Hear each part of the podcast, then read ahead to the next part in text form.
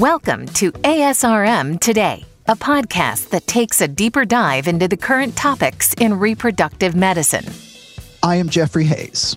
It's National Endometriosis Awareness Month, and on the show today to discuss endometriosis is ASRM President Dr. Hugh Taylor. Dr. Taylor is Anita O'Keefe Young Professor of Obstetrics, Gynecology, and Reproductive Sciences, and Professor of Molecular, Cellular, and Developmental Biology the chair of obstetrics, gynecology, and reproductive sciences at the Yale School of Medicine, and chief of obstetrics and gynecology, Yale New Haven Hospital. Dr. Taylor, welcome back to the show. Thanks, Jeff. Good to see you. Good to see you as well. So, we're, we're talking about endometriosis today. What started you on the path to making endometriosis a focus of your research? Well, it was patient driven. I mean, it's one of the most frustrating things that we experience in reproductive endocrinology and fertility uh, it's a disease where we haven't made a lot of progress in a long time, that we don't understand well, and that we need to understand better if we're going to come up with new solutions. Uh, a very, very common disease and something that I feel has been overlooked and, and not um, given the same sort of uh, high quality investigation that other diseases have gotten. And it's so debilitating to our patients at times that it deserves more attention. Your research focuses on endometriosis as a systemic disease. Uh, can you talk a little bit more about that? Yeah, a lot of our research these days is showing that endometriosis isn't confined to those small few blue dots in the pelvis that we see so commonly, that there are whole body effects of endometriosis. And I think this helps us to understand the totality of the disease better and what our patients are going through, the myriad of complaints that our patients come in seeking answers uh, for. If we understand the entirety of endometriosis, I think we can better comprehend uh, the uh, issues our patients are having, better diagnose the disease, um, and, and, and lead to better treatments as well. Um, some of the work we've done recently has shown multiple different whole body effects. We've shown that there are stem cells that are migrating throughout the body uh, from endometriosis that can implant in other areas. We've shown that there are microRNAs that come from endometriosis. These microRNAs are small RNA molecules that can influence gene expression in uh, cells in different organs outside of the uh, reproductive tract. So, this helps to explain why we see so many different manifestations of this disease.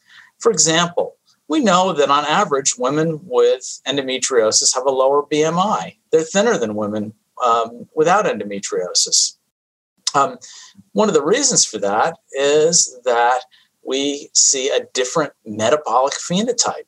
That in mice, we can, by creating endometriosis, we can actually cause them to lose weight. We look at their liver and we see that the, many of the enzymes that regulate metabolism are different. We look in the fat cells and we see that many of the fat cells have different patterns of gene expression, again, that would lead to weight loss. So there's a surprising metabolic phenotype in endometriosis that wasn't well understood. Just a few years ago, I had people saying, uh, that being thin is a risk factor for endometriosis. No, it's exactly the other way around. Endometriosis changes your metabolism, causes weight loss. Um, so it helps us to understand some of what our patients are going through. Another thing that we see um, commonly in women with endometriosis is uh, depression and anxiety. On average, women with uh, endometriosis have a higher incidence of these conditions. And in mice mouse models we can prove that it's cause and effect. We create endometriosis in mice. We look at their brains. They're different. They're different electrophysiology different gene expression. And the endometriosis induces anxiety and depression in these mice. So these are consequences of the disease.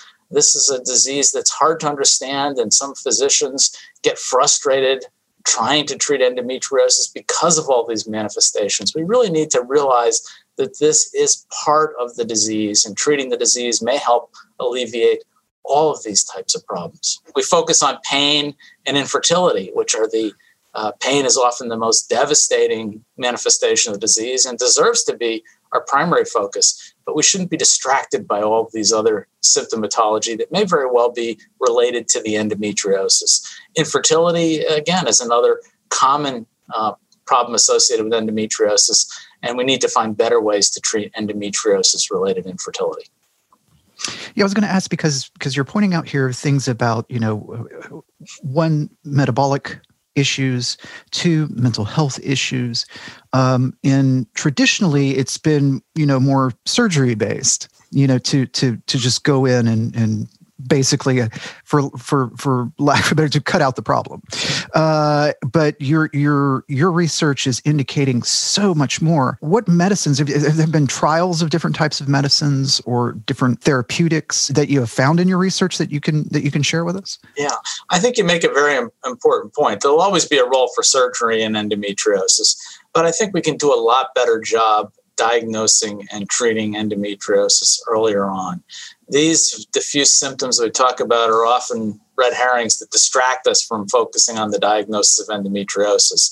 And I think when somebody has cyclic pelvic pain that's progressive in nature, that they have dysmenorrhea uh, initially that gets worse and may occur at times outside of the uh, menses, that when somebody has that progressive dysmenorrhea, cyclic pelvic pain, that that's usually endometriosis. Um, and we can make a presumptive clinical diagnosis of endometriosis and begin medical therapy. Um, so uh, there's a reason that uh, endometriosis is probably underdiagnosed and the diagnosis is delayed by an average of about 10 years worldwide is because we don't recognize it soon enough. Um, that traditionally we've required surgery to even diagnose endometriosis. But I think in, in reality, most people in their practices will treat someone with cyclic pelvic pain with an oral contraceptive. And I think we should. And I think we shouldn't be afraid to call that endometriosis. I think we can make that diagnosis clinically. Now, of course, oral contraceptives are a great first line therapy. They work for many women. However, they don't work for everyone. Some of our work and the work of others has shown that endometriosis can either be initially or become resistant to progestins. Uh, at least one mechanism is by decreasing the level of progesterone receptor in the endometriosis. So we can start to identify who is uh, going to respond to progestins and who are not. But up to about a third of women will not respond to progestins, and others may have significant progestin related side effects that may be better than the pain, but still, this may not be the optimal drug and the optimal answer for, for patients. When someone fails an oral contraceptive, sometimes we can try a higher dose of progestin, but certainly if they're having progestin related side effects, bloating, breast tenderness, uh, mood changes, the higher dose of progestin is not the best route to go. It's an alternative for those who uh, have not had those type of side effects. The other medication we traditionally would use was uh, androgens danazol, but uh, unfortunately that has side effects that are, make most of my patients not want to consider that route of therapy. Uh, but the one thing that we find constant is that endometriosis is always estrogen dependent. And lowering estrogen levels is an effective way to treat all endometriosis, even when it's progestin resistant. Traditionally, that meant injectable uh, GnRH agonists like leuprolide, um, which were a big burden because they were injectable. Uh, they cause a profound suppression of estrogen to near zero um, and uh, had multiple different uh, side effects that include menopausal side effects like vasomotor symptoms, uh, but also uh, potential for bone loss. These days, with the development of the GnRH antagonists, we now have new drugs that will lower estrogen levels, but not quite to the same level as the leuprolide. The GnRH antagonists are oral, they're rapidly effective. With the old agonists, we needed to go through a flare effect initially, where initially there was stimulation of the receptor, and that stimulation was required to get that desensitization, that profound suppression. It was an all or none response. These days, with the GnRH antagonists, we can partially block the receptor, we can titrate the dose, we can customize an individualized therapy to patients' needs. Some patients don't need you to fully suppress their estrogen uh, to treat their endometriosis. Um, and different doses of GnRH antagonists will allow us to personalize therapy for patients. Many of them don't need their estrogen suppressed to the level that will give them menopausal symptoms, yet may get very good control of their endometriosis. Right now, there's one of these GnRH antagonists available in two different doses. The lower dose gives you partial suppression of your estrogen level, very minimal side effects and effective in treating endometriosis, and a higher dose that's given twice a day that results in a more profound suppression of estradiol, not quite to the level of that we saw with the old uh, GnRH agonists, but more effective in treating the more severe uh, cases of endometriosis. So we have a whole range of uh, drugs in our armamentarium now, uh, including much easier and gentler ways of suppressing estradiol uh, without the same significant side effects that we're seeing in the past with leuprolide. Also in development, there are two additional GnRH antagonists that should be on the market sometime uh, soon that will have very similar properties. I'm speaking today with ASRM President Dr. Hugh Taylor about endometriosis. For more on this and other information on infertility, as always, please visit our website, www.asrm.org,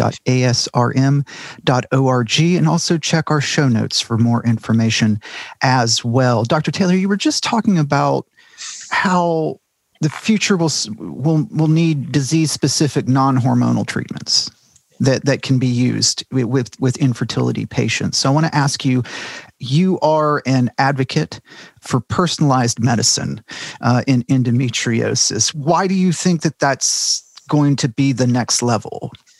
Right now, all the therapies we have prevent pregnancy or should not be used during pregnancy. Uh, lowering estrogen levels or giving progestins at the wrong time in the cycle is certainly not something that's conducive to establishment of pregnancy. We don't have any way to treat infertile patients with endometriosis right now other than surgery to remove it. But even that isn't a very effective treatment. The number needed to treat is quite high. Um, uh, we move on to in vitro fertilization, which is quite effective in treating um, endometriosis, but it's uh, not directly, it, it's treating the infertility, but it's not directly treating the endometriosis per se. It's overcoming the endometriosis and allowing one to conceive. But wouldn't it be nice if we could get medications that would treat the endometriosis, decrease the infertility? Um, and for that, we really need non hormonal therapies. Some of the research we've been work, working on and over the past few years is understanding better the pathophysiology of endometriosis, understanding the molecular mechanisms that underlie endometriosis so we can target them specifically. We've uh, used um, in animal models several different molecules, for example, blocking some of the microRNAs that I mentioned earlier that are aberrant in endometriosis. We can shrink lesions with these type of targeted specific non-hormonal therapies. And I believe that within a few years, we will have non-hormonal therapies uh, that can be taken and used by someone trying to conceive um, that will allow us to treat endometriosis related infertility. Um, that's something we really don't have uh, the ability to do right now. Uh, again, IVF is very effective in uh, helping women with infertility um, and uh, endometriosis. Uh, however, it doesn't really treat the underlying cause, the endometriosis. It would be nice if we could eliminate that. Not only uh, would allow some women to conceive without IVF, uh, but also would probably improve pregnancy rates in IVF uh, with women with in women with endometriosis. Well, we certainly appreciate your time and, and being able to come on today, your expertise, uh, and, and your just your overall passion uh, uh, for this, this specific topic here in National Endometriosis uh, Awareness Month. I've been speaking today with President of ASRM, Dr. Hugh Taylor, and he has uh, joined us, and we've been having a chat about endometriosis. Uh, Dr. Taylor, thank you so much for being able to come on, and I hope we can have you on again soon. Thank you very much, Jeff. Enjoyed uh, speaking with you and appreciate you recognizing Endometriosis Month. I'm Jeffrey Hayes, and this is ASRM Today.